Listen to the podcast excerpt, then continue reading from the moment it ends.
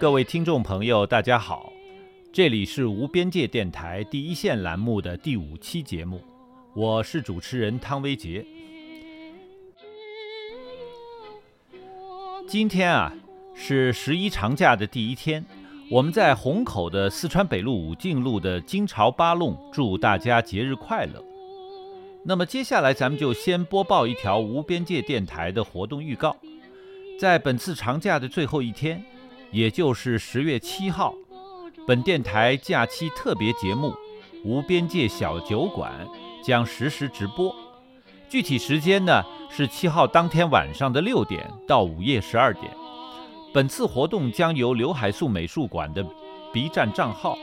喜马拉雅与文化云同时播出。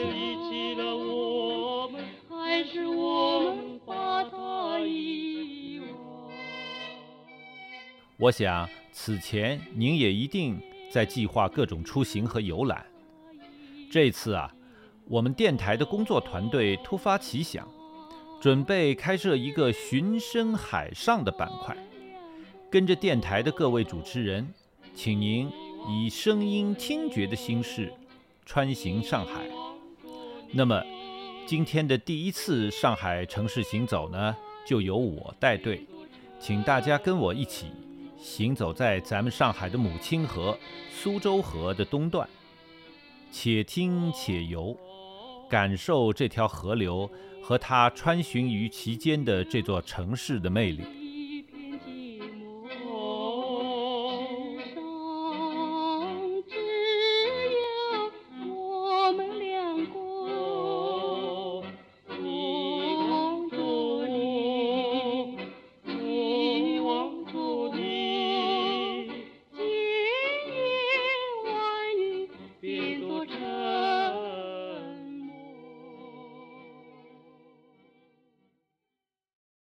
上海呢，蛮有意思的。现在我们知道，苏州河叫吴淞江，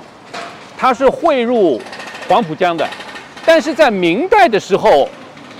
应该是上海这一边的主要的水陆交通的一个主干道的河流，反而不是这个黄浦江，应该是吴淞江，就是苏州河。那么后来它因为是跟上海的这个上海的这个，因为它是一个。呃，就是什么呢？啊，冲击平原嘛，它有很多地方慢慢慢慢，这个包括这个吴淞江，啊，它原有的河道也淤塞了。实际上，在它慢慢的这个航运的功能呢，好像有有所退化。大规模的啊河流航运呢，慢慢的这个就从吴淞江迁到了这个。就转移到了这个黄浦江的。对，原来呢，黄浦江是是吴淞江它的支流。哎，现在后来套了个个，所以叫浦嘛，一个叫江嘛。对，一叫上海浦。对对，上海浦，一个上海浦，一个是下海浦。对对对。上海浦比较好听，所以呢取了一个上海。对对对。上海的名字就从这个上海浦来的。对。上海浦的位置呢，大致就在就在这个这一带，对吧？呃，就在这个这个吴吴吴吴吴淞。呃，就是就是在那个，就是就前面那个叫叫那个红红红红口港啊，红口港，就红口港，红口港，红口港，红口港，哎，就搿辰光那个水呢上不去了，对对对，上面啊它已经淤淤塞了，淤淤得很浅。对。吴淞江最宽的地方。有二十里宽啊，就当年的这个宽度，哎，有十公里，它入海基本上就在这个地方入海的。对，两两千年前啊，就在这个地方慢慢慢慢往往东边推的，往外推的，往推的，然后长江泥沙淤积了嘛，它的河道就弯弯曲曲了，就就那个不通不通畅了。对，是这个原因。对。就现在的这个位置关系，或者他们的这两条河流的关系就倒过来了，倒过来，等于是苏州河成了黄浦江的支流啊。但明代的时候还不是。这个口门哎。叫吴淞口，哎吴淞口，哎它不叫黄浦口，对对对，叫吴淞口，啊这是一个很有意思的，道理啊，这个道理，它用了保留了原来的历史名称。出海口，对。对。在我们今天要走的苏州河的这一个段里面，大家可能会啊，就是说看到很多桥。这个可能也是和上海的近代的市政有关系，而且这个市政呢，不光是这个桥，实际上也很巧，就是说沿着苏州河的两边，整个上海的近代市政，煤气啊、这个近代的自来水啊，这个这个这个，甚至包括电，都是在两边，苏州河的两边。最早的第一代的企业都是在这里，啊，甚至有一些已经现在已经消失了的这个实体，比如说原来江西中路，呃，江西路是有一座跨呃跨河的桥的，当时就叫自来水桥，啊，就就是因为当时这个公共租界的它的水厂是在杨浦，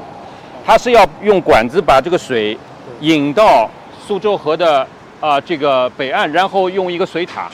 啊通过阿列把它压过去。压到那边去，因为它在那一边没有水厂啊，这个，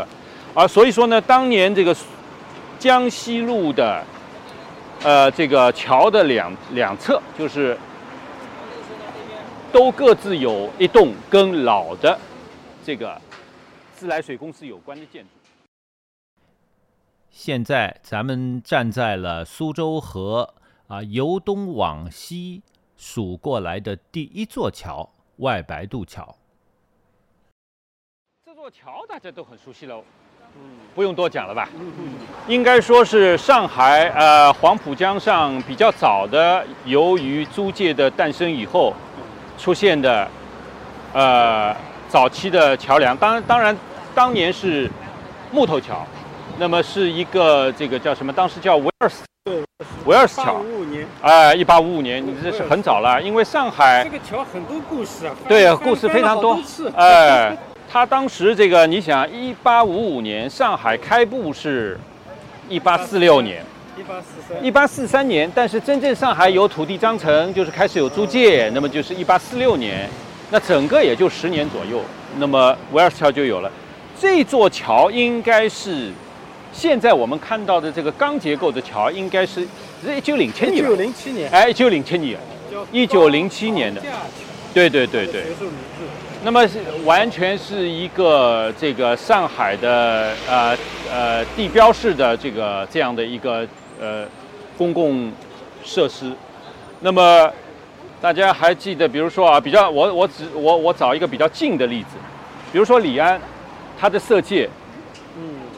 这个情节整个从香港到上海，就是一下子就是上海变成日战区了。它第一个镜头就是回到上海的第一个镜头，就是这一边，就这边啊，你就可以看到啊。那我记得好像当时这个是不是说这个现在呃是应该是十年前了吧？就是这个上海世博会在准备期间造这座桥的英国的就提供这个材料的这个公司。好像给上海市政府写了一封信，说就是按照当时的它的保质期，呃，这个应该要大修了，就是说，所以说这个桥当时前两年不修过，哎，前几年就是把它一段一段拆开来的，啊，有一段时间这个是不通的，是啊，就是一一段段拆开来以后重新维护以后再把它装装起来的啊。我记得有有一次有一个交通事故，好像一下子把其中的有一根横架。对吧？那个船撞弯掉了，那个撞撞在那个墩子上。对对对对对对对，对的。好，我们走吧。但是这种钢横架结构的桥在黄浦江上也啊，不是在苏州河上也不是只有一座，还有啊还有。但是这一座哎，在甘露角，哎，在甘露角。好。这个桥是在英国造好，运过运过来，在这拼装的，哎，拼装的。所以讲，伊所有材料在就进口的，就等于。站在外白渡桥上往南看啊，隔着苏州河，你可以看到苏州河南岸有一片绿树丛啊，那里现在叫外滩源。我们现在这个位置非常好，这个重新被开发的景点现在叫外滩源这一片，那它真正就是应该可以看作是上海近代城市的一个起点，因为那个时候就是上海一八四六年。呃，英国和上海道签这个土地章程的时候，它划了公共租界的第一片区域。那么，这个绿树这个地方，在公共租界的那个土地章程上，这个地点叫李家厂。啊，李家厂，而且是现它的写法是这个工厂的这个厂字。哎，那呃，然后呢，往南就是沿着这个黄浦江往南。最南边这条线是当时的一条河，叫杨金帮，啊，就是杨金帮。那洋泾浜过了洋泾浜，那个区域就是法国人的租界。所以说，洋泾浜是上海英租界和法租界的一条界河。后来被填掉以后，这条路就是我们现在说的延安东路啊，当年叫爱多亚路啊，爱多亚路。那东边就是黄浦江。那么我们诸位就会问了：东南西北，你那么最西就是公共租界最西第一个西边的界限，就是我们现在说的河南路啊，河南路。然后呢，公共租界的。扩扩张呢，主要是由东往西，它的西界不断的往西边，所以说呢，我们现在知道的这个跑马场，这已经是上海的第三代跑马场了，啊，这个这因为最早还要更往东一点啊。好，那我就看到这儿吧，我们往回，那么等于是绿树的后面，绿树的背后，我们把绿树就想象成一个，它是本身也是一个区域的一个墙。绿树的里面，大概是外滩。目前这个区域现存的最早的房子是一八七零年代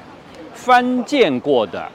英国领事馆，就在这个院子里面。现在好像是一个名表的，是不是百达翡丽的一个总部就在那幢房子里面？从外白渡桥往北走，啊，下了桥第一个路口，你的右手呢？那幢房子呢？呃，它就是浦江饭店啊。现在呢，它已经成了中国证券博物馆。在更早的时间里啊，它叫理查饭店。这一幢建筑就是我们刚才在门口待的这幢建筑，就是这个饭店，就理查饭店。当然，它实际上是最近二十年我们中国电影史的这个呃新的材料，呃发现。它应该是上海有记载的第一次放映电影的地方，有记载的。那至于就是说，放了个什么？呃啊，放了大概有二十部片子，都是短片，一部片子也就一一两分钟。啊，那么这个人呢，这个携带这个机器和胶片来的这个人呢，也住在这个理查饭店里面，所以说呢。我们从什么地方可以知道呢？就是当时理查饭店是上海最早的一幢高，就是高级的呃这个西式旅馆，所以说里面呢基本上都是呃外国人住在里面。那他当时在上海每天的，就是这个饭店每天的住客，他在上海的报纸上都会登他的名字的，啊，对的。那为什么呢？很简单了，因为那个时候的报纸，实际上它有一个比较重要的。作用就是到上海来的外国人都做生意的为主的，他要告诉你，今天到上海有一些什么新的你的同伴来了，那么增加你的对啊，就是增加你的这个做生意的机会啊。这个他们住在什么地方啊？这个每天都有，每天都要不不仅是理查饭店，理查饭店是第一第一座啊，第一座是。那理查饭店呢，是一八四零年代的后期在上海造的。它的第一代的建筑并不在这个位置，是在苏苏呃苏州河的南岸，呃往那边，大概十几年之后搬到我们现在这个位置。但是我们现在这幢房子是它几轮翻造以后，现在我们看到的这个立面呢，大概是一九零七年左右的，啊，但具体的细节不一定完全是这样了。那比如说窗子，那肯定都是换过的。现在这个窗子都不是当年的窗子了。那对面的俄罗斯领事馆的这个建筑呢，比它稍微晚一点，应该是一九一零年代，我记得好像是一九一五年造的，啊，一九一五年造的。咱们刚刚讲了，呃，中国证券博物馆，也就是浦江饭店。那么和它一路之隔的，啊，在外白渡桥的左手的这栋房子，就是百老汇大厦，现在呢叫上海大厦。那么这个房子就晚了，这个房子晚得多了。这是一九三零年代的建筑，一九三三年大概，百老汇大厦现在叫上海大厦。那它也是是迄今是苏州河的北岸，往南看那个就是我们说的外滩的最佳景观，这个这个试点在这个地方。啊，我们可能以以前看过很多上海的这个所谓外滩的风景图，风风啊，大部分的试点如果要好的，都是在这个楼顶或者比较高的楼层往南边看啊，往南边看，哎、哎，那么这也是上海，就是说，同时它也是在上海比较中心的这样的地带里面，呃，从二零年代后期到三零年代出现的第一批的现代主义外明显的带有啊、现代主义建筑外观的风格的这样的建筑啊这样的建筑，在上海具有这样性质的建筑呢，第一幢是一九二九年出现的，就是我们现在知道的和平饭店的南楼，啊北楼，和平饭店的就是现在有一个绿尖顶的这个这个房子，沙逊大厦，哎，沙逊。啊，对，就在美国这这种这种外观的房子一点不稀奇，你啊，而且它还是带有一点这种两边啊，哎，带一点两翼斜过来的。那你大家去看那个上海的这个叫什么的，呃，锦江饭店的，我忘了是钟楼还是北楼，你也可以看到，哎、在外观和它很相似的啊，这个这个这个这样的一个啊结构或者外啊外立面的这样的一个。那么这种外立面，后来上海有一家建材公司叫泰山砖公司，专门生产这种墙面砖的。原最早这些耐火砖都是要进口的，啊，到了一九三零年，你可以在上海的建筑月刊上看到泰山砖公司的号，啊，就是它就专门生产这个。这个这个这这个公司，他们的这个这种砖的生产一直延续到四九年以后，可能相对来说防风化这方面的这个肯定是要更好一点，啊，否则的话不会把它呃作为这个外这个外墙的贴面砖的，哎，那么我们小时候呢，走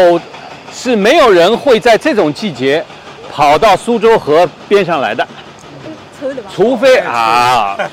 那个时候大概上海十二个月里面，苏州河有一个专有名词，我们这位老师应该知道，叫黑臭期。对，它大概超过 三百天，那个河水是黑的。所以说，在刚刚才苏州呃那个外白渡桥稍微再往东一点，就是往外面一点点，黄浦江和苏州河的当时啊有一根线，就线这边是黑的黑的，那边是黄的，黄浦江的水是黄的，这个饭店这个门都窗都不能打开的，哎，太臭了。是的这个苏州河是的，到这个程度。是那个时候不是七二年不是尼克松访华嘛，《上海公报》嘛，是，就在这签对的，哎，就就在这，在这签的。刚刚看证哎因为这有四川厂开了，大家哎大家想一想，为什么会把这个建交公报或者说啊不是那个时候的那个会谈公报放在这儿？嗯这一片是最早的美租界。嗯，尽管我们七十年代是坚决认为这个对吧，这是呃帝国主义殖民主义的，但是这个地点的选择还是有某种很微妙的考量的。啊啊。呃，咱们沿着北苏州路啊继续往西走，那么下一个路口呢就是吴淞路口了。哦，这里呢，我我我要跟大家就是说，在这在这一段儿，上海有一个近三十年左右的一个近期的历史记忆，现在已经找不到了，因为吴淞路啊这条路下来叫吴淞路，原本在九十年代的时候，有一座专门造了一座跨河的大的闸桥。就是因为当时外白渡桥难以承受巨量的这个交通的车辆的通行，所以说呢，那个时候为了改善上海的这个市呃这个交通，就在这个位置一下子跨河有一条叫吴淞路闸桥。它的下面呢，因为为了防止这个潮水上海这个啊、汛期潮水倒灌，黄浦江水往里面灌，它下面是有闸的。平时候水水位不高的时候，它是放开的。呃，到了呃这个呃涨潮的时候，它就可以合起来。而且它呃它这个是悬挂式的，悬挂式的往下，这个门啊对吧是这样悬挂式的，对是是这样的，然后外面的潮水这样进来就把它压住了，对这样压住了，对，哎，然后退潮时候它它就放开了。哎而且当时我记得啊，嗯这座桥造好以后，说是它的这个啊、防汛能力是按照千年一遇的标准，我也不知道这个千年一遇怎么算出来的。它是有一个潮位啊，多少年多少年啊。那个那个八四年不是搞过一次吗？哎，不是有一次那个黄浦江那个水对对对对，非常高，对吧？隔这个五八的一呃个马路在一头，哎，这个思维就不到对，那么这个呢，真的是关于我们在走在苏州河的东段，这是一个在三十年里面新啊新建，但是在三十年里面又急速的消失的一个景观。就包括那个延安，包括那个延安路的亚洲第一湾，哎，那个当年也是哎外滩的一个景观，现在也就在三十年里面就没有了啊。就是为了那个世博会啊，就是当时啊，就是延安路高架呀，它往这个下来以后，这车子下来以后，它就直接接的外滩。外滩。所以说呢，它那个下面有一个转，有一个转弯的一个大，嗯，大转弯啊，那个叫亚洲第一湾。你如果坐的一个车子啊，是在晚上，你这。一转，这个景观太好了，啊，因为你的眼前就是从延安路突然间绕到外滩，你正好是看到，而且你是俯视的，啊，这个这个位置非常好，但是也是没有了，啊，好，那么这边这些建筑全都是已经都是新建的了，比如说在这一片里面，原来有着这个，我们这里有很多复旦的呃呃朋友。这里原来就是复旦大学医学院，就是上海第一医科大学的，呃，和他有呃联系的这个上海第一人民医院，也就是在河边，啊，那么现在也都不在这个位置，好像取代它的是两座豪华酒店啊，多少多少星级的我也搞不清楚。这个呢，我们待会儿可以过桥，那么乍浦路桥大家还可以看得到，保持着它原本的一个比较朴素的外观，它是没有拆掉重建的。说到乍浦路呢，上海最早的市政里面的，就所谓的这个发电，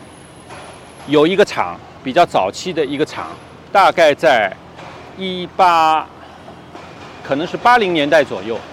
就在这一片有有过一个发电厂啊。的时候，哎，到夏天交给你妈，我就挑死。哎，对对对，对，很多人对我我我我我小时候很佩服这种人，这么臭的河。他竟然还能在在在这儿练跳水，就给你来的。那这这可能是我们本次这个沿苏州河东段走，就是呃最后一次过桥。那么过桥呢，主要是为了看这幢房子，就是这个光路大厦。这个光路大厦，待会儿我会把它和稍微晚一点造的那个河滨大楼放在一起讲，因为美国好莱坞的几家公司当时不是。他们的办事处不是在这边儿，就是在那边儿，而而且是以河滨大楼为主，啊，那美国好莱坞的八当年的三四十年代，就是它黄金时代的八家大公司，只有两家没有在河滨大楼进驻过，那么这里也有一部分，那么那两家就是主要是以光路大楼为据点，那么然后呢，他们互相之间也会有有一些变动，比如说我从里面搬出来搬到这边儿。那继续往西啊，就有了外白渡桥啊，数过来的第二座桥啊，苏州河上的这座乍浦路桥啊。那么这幢房子是一九二八年造的，现在已经是九十二年的一个老老房子了。它里面当年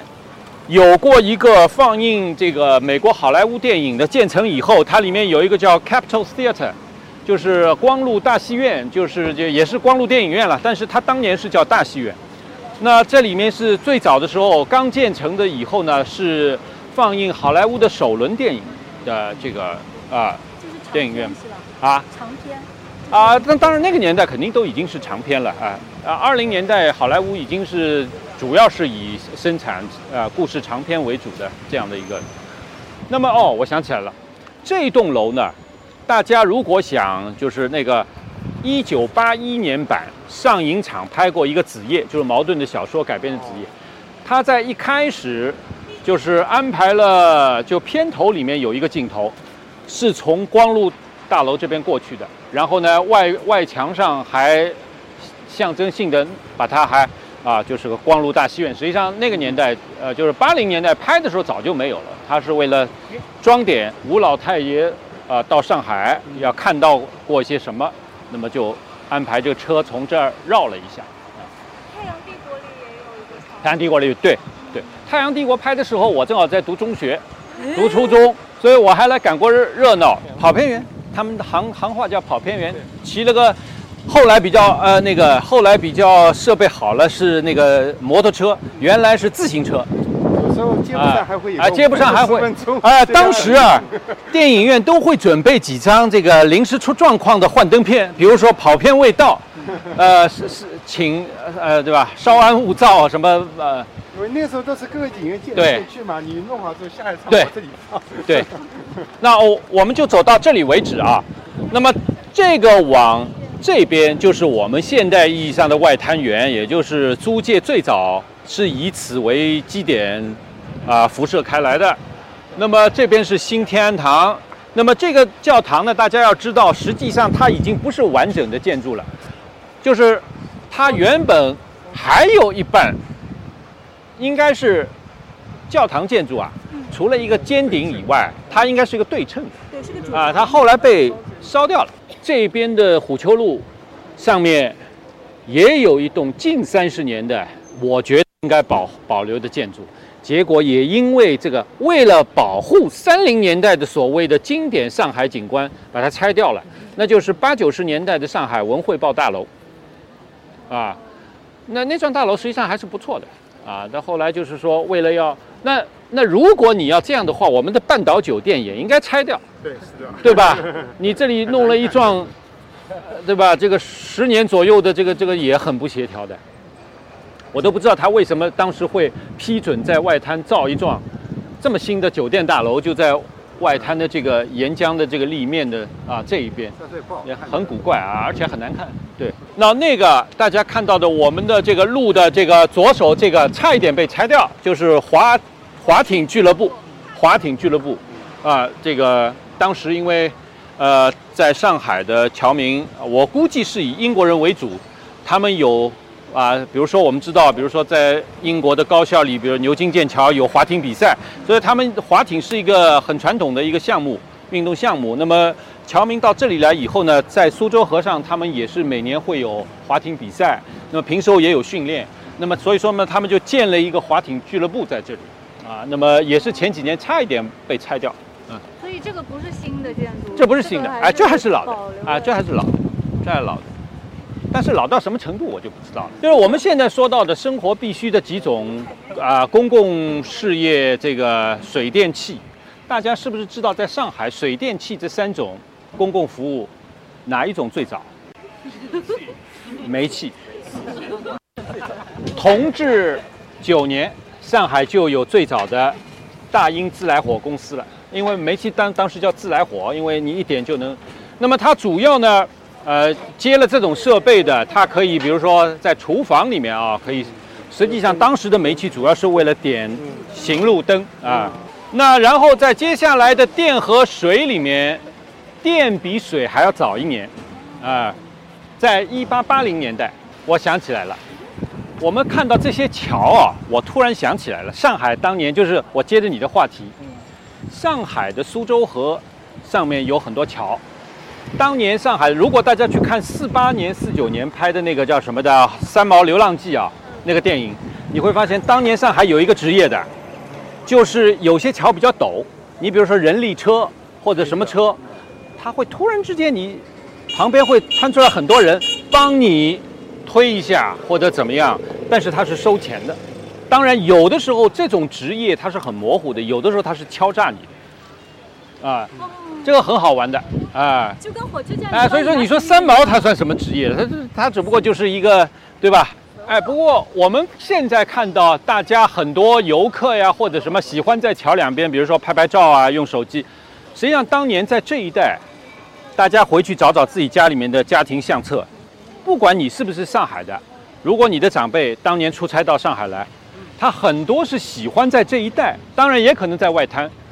留一张。照片，而且那时候呢，大家的这个经济条件也不怎么样，所以说那个时候有很多照片是像，比如说幺三五的，它就洗成幺三五底片那么大小的小照片，还有切花的对吧？哎，大家旁边有切花，如果大家真的回去找找看，有的有的，在家里面呢，上海人不用说了，哪工哪工啊，对，还有的爷叔老啥的，阿娘了，呃，对对，老小，要三五十七大，就按照元大洗出来的那种照片，都会有。那那个就是有一点点弧度的那个颜色比较浅的那个大型的那个公寓建筑，就是我们今天的最后一站，就是河滨大楼。就在这个桥的就这边，大家可以看到有塔楼的，有钟的，这是上海邮政总局，这个这个这个这个大楼，然后它边上就是河滨大楼。继续往西啊啊，这个苏州河上的第三座桥就是贯通四川北路和四川中路的啊四川路桥。那么四川路桥呢，呃这一带人文景点非常多。啊，我们会在下一期的“寻声海上”板块当中专门为大家介绍。现在呢，呃，我们继续往西，来到了啊北苏州路和江西路的交界的这个路口。那走到这里呢，我要跟大家啊说一下，因为我们现在离得比较远，比较好。大家有没有发现，这个河滨大楼为什么靠这儿突然之间上去了？大家有没有发现它的这个这个门为什么会突然斜上去？就是因为它原本这里是一个桥的引桥部分，拆掉了。因为我我原来告诉大家，原来江西路有有一座跨苏州河的桥叫自来水桥，这个自来水桥就是这个自来水公司，因为杨浦水厂，它要把杨浦水厂啊生产的这个自来水到这边，这里有一个水塔，把它。压力增加，然后呢，这个管道就可以输送到河对面，那么供应苏州河南岸的租界部分的这个用水啊，是这样的。因为那边的地价太贵了，不可能在那个地方造一个水厂的。那么这个桥呢，这个大概也是在一八八零年代，就是这个桥后来为了适应这个水管要过去，因为水管如果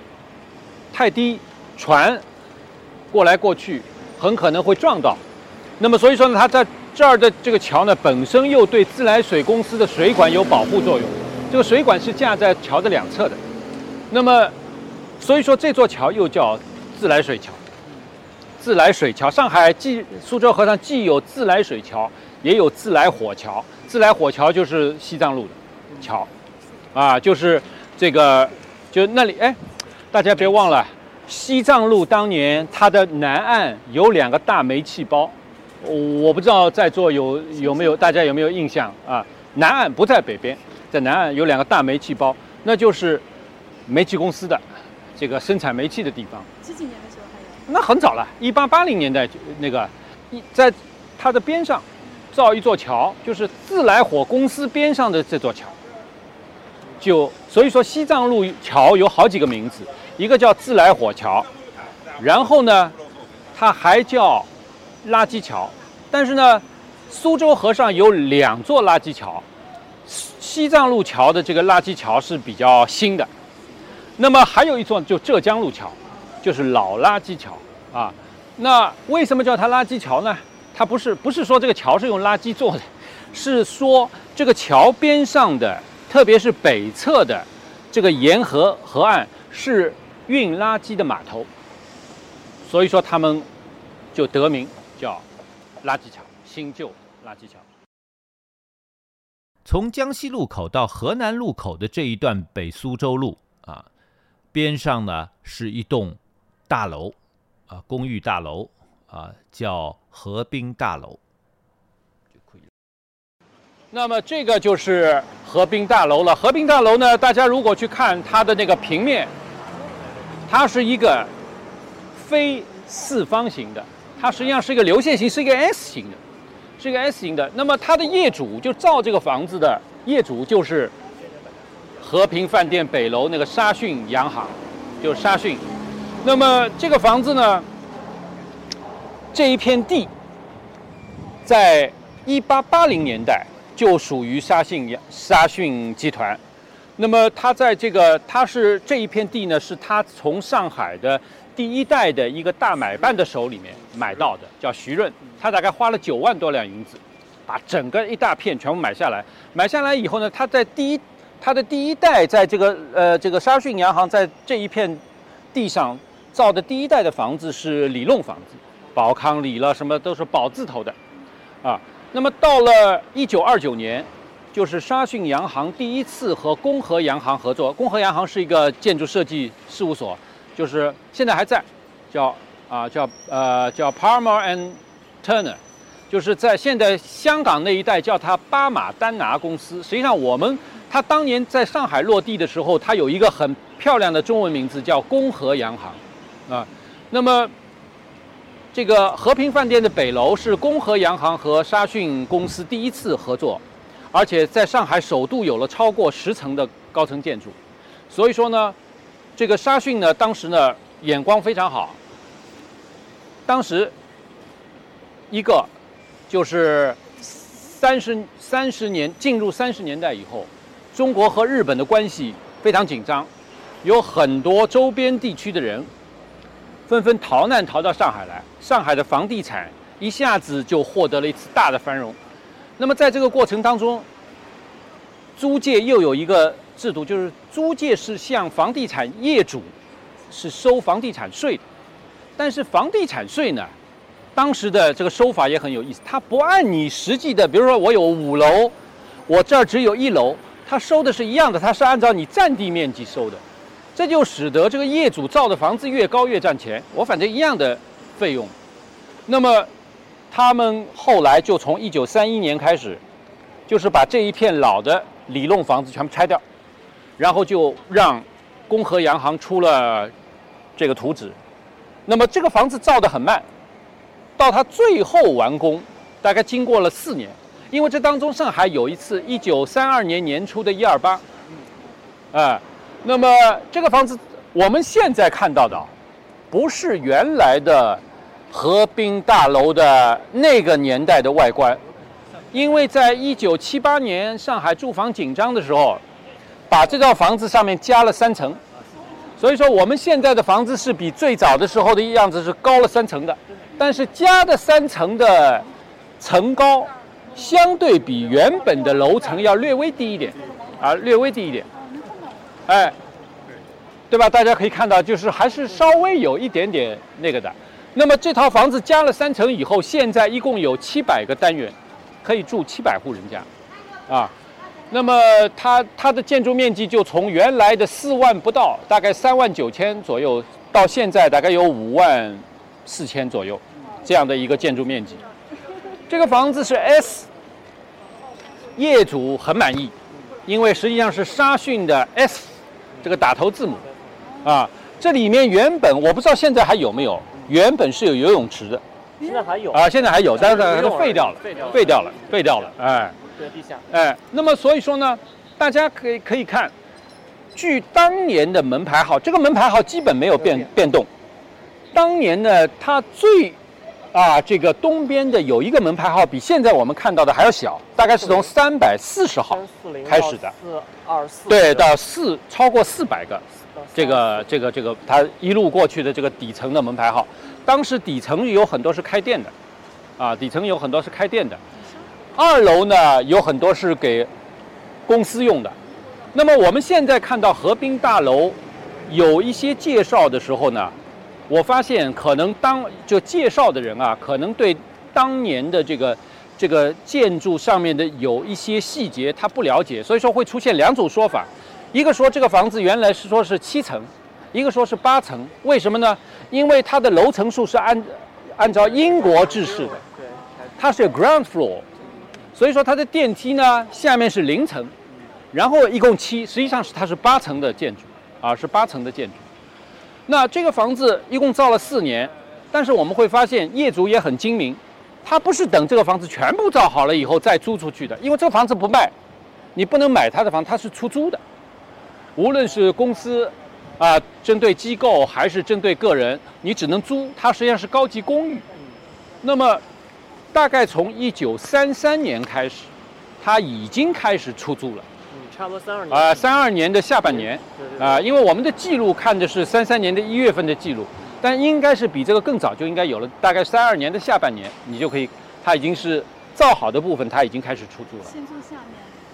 对，那么它里面呢，当年有很多机构，比如说当时上呃这个以上海为中心的，上海到浙江的，就是上海到宁波的，这个这个这个这个，还有上海到南京的，这个铁路公司。一二八战火把它毁掉了，对，又在这儿租了一个，对，又租了一个那个呃这个办事处，啊，而且待了很长时间。那我们我当然到时候会给大家介绍的是，就是它和早期中国电影的这个关系，特别是啊，不仅有我刚才稍微点过一下，就是好莱坞的很多公司在这里，包括美国电影协会在上海的分支机构在这里也曾经待过啊。那么还有几家。我们中国的电影公司也曾经在这里啊，待会儿我会啊，如果呃接下来我们有时间，我们待会儿还会接着讲啊。那这栋大楼它实际上是一个长条，它实际上是一个长条，四条马路，江西路、天潼路、北苏州路、河南路四条路围起来的啊，这样的一个一个一个一个一个区块，一个区块。那么河南路。实际上，也就是我们知道，我们现在提到河南路，就是上海的英国租界最最早时候的最西端，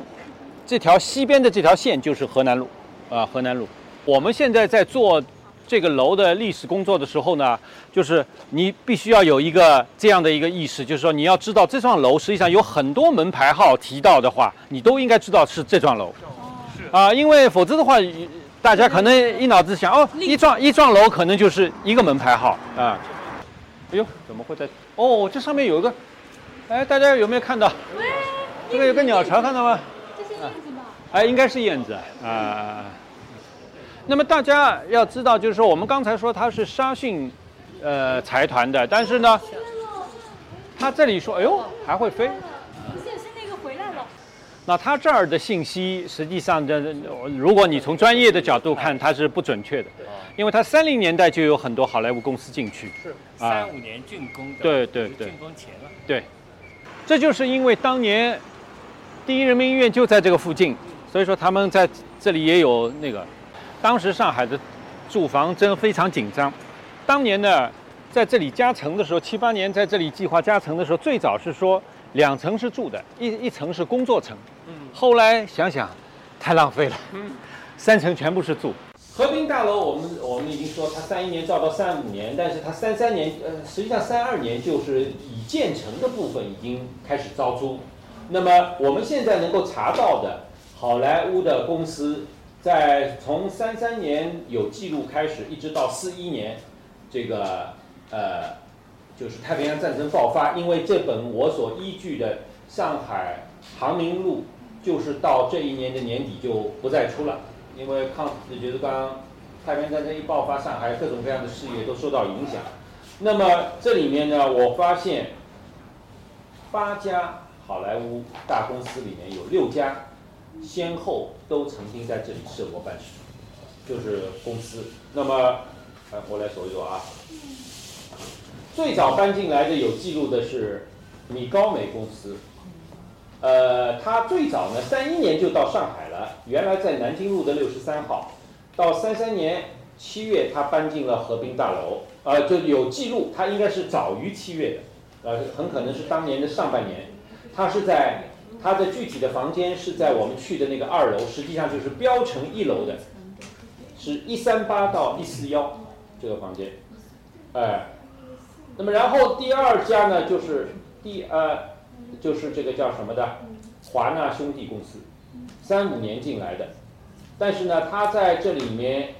呃待到了三八年，他三八年以后迁到这个乍浦路桥对面的光禄大楼里面去啊，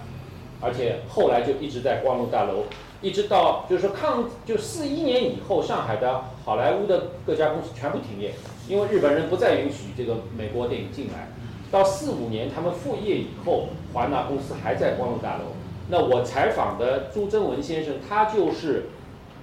呃，华纳公司复业的。他那一年他是当年的七月份大学毕业，他读的是英文系，正好在报纸上看到了他们招人的广告，他就是招考进去了。然后呢，就一直在光禄大楼工作，一直到五零年的年底。然后就是跟公司签了解约合同，在上海当时的工会的见证之下，呃，然然后他就从此就开始了一辈子没有在公家单位工作的经历。他后来就是为沙文印书馆啊什么他们出版机构翻译书，啊，有教育类的，有这种美国政治的等等等等。自由职业。自由职业者，但是呢，当然了，他是说了，他说他如果只靠他的翻译，他是养不活自己的。他太他的太太是上海广播电台的呃播音员。而且是很早期，四十年代就入行的，呃，这个叫张芝，呃，现在还在。这个张芝老师已经今年九十二了吧，精神非常好。朱先生前两年去世的时候也也也过了九十了，呃，过了九十。他就说，他说我当时呃采访他的时候，他说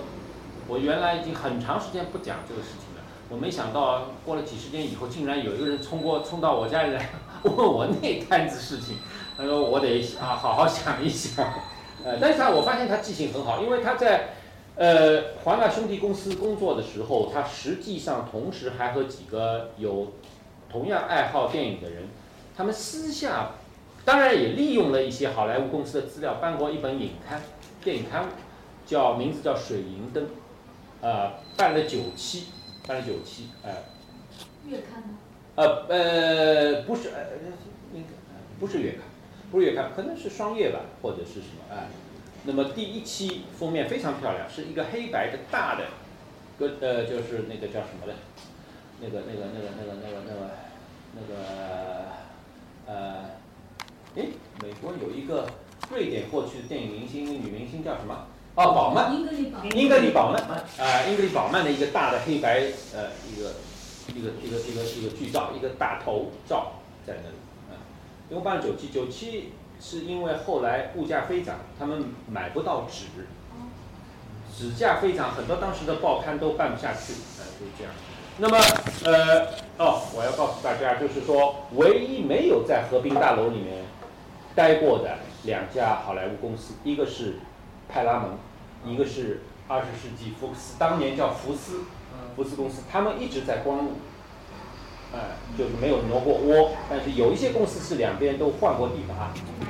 在对面那个就是我们专门过桥去看的那个光路大楼，啊，因为那也是一个电影行业相关的一一幢很有名的一一幢大楼。那么，所以说你就可以看到，就是当时的呃上海电影和美国电影业之间的关联非常紧密，而且恰恰巧的就是在实际的空间位置上，他们。的在上海的延伸的啊呃这个部分，也就是他们的分支机构就在这两幢楼里。当时还有美国电影协会，实际上就是美国电影制片人协会，就是现在的给美国电影分级的这个这个机构。他们当时在和平大楼里面也有一个呃也有一个分支，也也有一个分支。那么到了呃。呃，二战结束以后，有一家英国电影公司也在这幢楼里面，就叫呃叫英狮公司，老鹰和狮子这个英狮公司啊。那实际上我发现，这这个和平大楼和早期电影业的关系，并不仅仅是和好莱坞的关系。实际上当时我我就说了，就是创办第二代，呃建造第二代大光明电影院的那个卢根。他当时的啊办的两家电影公司，一个叫联立公司，后来还他和别人合作又办了一家叫联合电影公司，他们就在这幢楼里，也在这幢楼里，哎，那么当然卢根，因为他当时就是我们说是盲目追求发展的速度，他一下子资金链链断了，那么后来就是说是这个，特别是他名下的大光明啊、国泰啊，都转转给了。其他的呃这个这个呃这个电影公司，那么呃还有呢就是呃有一家就是我说的刚才就是那个雷马斯的竞争对手叫 herzberg Hertzberg，Hertzberg 他当时和上海的一家中国人的电影公司叫孔雀公司合作，他们办了一个叫 Hertzberg 孔雀，就是 Hertzberg People 的这个呃 Cinema Corporation。那么我简称叫鹤孔公司，他们也在。不能叫孔，他们也当时就是说登记的办公的地点也在这幢楼，啊，也在也在这幢楼里。因为那个孔雀公司很有名。孔雀公司呢，呃，最早的这个创办者是呃北洋政府的，当过他的总理，还还当过非常短，只有几天总统的一个人叫周自齐。这个人，因为他当年受呃这个北洋政府的委托，到美国去考察各类实业，他他对美国的电影业特别注意。他在当时在美国接见了一个中国留学生代表团，其中有两位是对电影感兴趣的年轻人，他就鼓励他们说：“你们回来，我支持你们搞电影。”那么结果呢，很巧，里面有一位姓陈，这个禾苗旁的陈，这个叫陈树人。他从美国回来以后，就跟周子，他找到了周子琪，周子琪说好，你就办吧。那个时候他已经卸任了，他就在上海，那么就办了孔雀公司。周子琪是孔雀公司的第一任董事长，但是办完以后三个月他就去世了。然后实际的后来的运营者就是那个陈树人。陈树人先生呢，除了拍过一些电影以外呢。对中国电影最贡献非常大的是，他在一九二七年编过一本《中国电影年鉴》，这本年鉴是中国出版史上最早的电影年鉴，而且，呃，这个，而且，而且这个它上面的这个资料啊之详实，就是你要查一九二七年中国有哪些电影公司、电影院，这里面全部可以给你提供这个呃当时的。啊，第一手的资料，啊，花了很大的功夫。那么，呃，这本手册呢，啊，这本年鉴呢，我正好手里有一本，我当时还很吃惊，我就前两年拿到手的时候，我都很吃惊。一九二七年，它竟然是一本全铜版纸印的照片，我都怀疑当时在那，我这也可以反过来可以想象，当时上海的印刷出版业是非常了不得的，了不得的。它上面有很多图版照片。全铜版纸，呃，这个精装的一一个大红开本的，啊，非常漂亮，啊，非常漂亮。那如果诸位在以后在什么书旧书店啊什么看到了，我劝你咬咬牙把它拿下来，啊，还会有的，还会有的，因为叫什么名字？叫《中国电影年鉴》。中国电影。哎，一九二七年，哎，一九二七年，一九二七年。那么，呃，这个也是跟咱们这个叫什么的？合并大楼，哎，还真的是有点关系的。那当然了，这也不奇怪。美国人为什么？美国电影公司为什么倾向在这个地方设它的办事机构？因为这个地方历史上是美租界，呃，这个也是有这关。而且呢，还有一点就是刚才那个咱们仲伟说的，在美国电影圈，特别是好莱坞的电影公司的那一批老板，全都是犹太人，而咱们的和平大楼的沙逊业主就是犹太人。哎，这也是天然有亲和力。好，呃，本期的《寻声海上》节目呢，啊，就到这里了啊。今天呢，咱们啊用声音带着大家啊，这个游览了呃上海苏州河的最东段啊，也就是呃从呃浦江饭店一直到现在呃刚才大家听到的河滨大楼这一段啊。那么今后。啊，我们会在这个板块当中介绍上海啊更多的有历史人文价值的区域。接下来我们播报几条本市近期的文化讯息。由上海美术学院、刘海粟美术馆作为承办单位，中国美术家协会、上海市教委、上海市文旅局、上海大学、上海。美术家协会主办的中国现代美术教育文脉大展将于二零二二年九月二十五日至十月二十三日在刘海粟美术馆举行。本次展览由百家争流中国现代美术教育文献展、百川溯源上海美术专科学校一百一十周年纪念展、百年风云上海大学美术科一百周年纪念展。三个专题展览组成，包括刘海粟、林风眠、潘天寿等五十位艺术家的重要作品，展示了中西方艺术的碰撞融合，呈现了独特而恢宏的学术视野。今年正值中荷建交五十周年，为庆祝两国建交以来的文艺交流，近日，来自中国的摄影师王兴和荷兰的摄影师携手在上海呈现了摄影群展《所见即所见》。啊，这个展览的名称啊，第一个“建”字是建筑的“建”，第二个是看见的“见”。三位摄影师以各自不同的观念和手法，给出了多重结构的图像形态，将见与见的关系做了各具特色的探索。此次展览的策展人，复旦大学新闻学院教授顾铮先生，九月二十四日在 ArtCN 画廊开幕式上表示，三位摄影师以摄影。所展开的，特别是具建构摄影特色的探索，来思考摄影与真实的关系，也促进对于摄影观看与真实以及现实的关系的思考。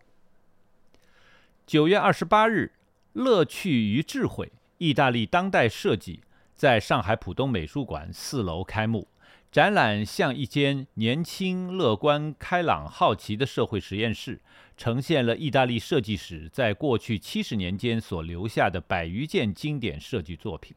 向人们揭示了如何以玩乐作为一种学习工具。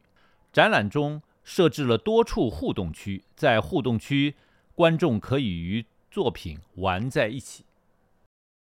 啊，各位。听众朋友啊，本期无边界电台第一线栏目的所有节目播报结束，再见。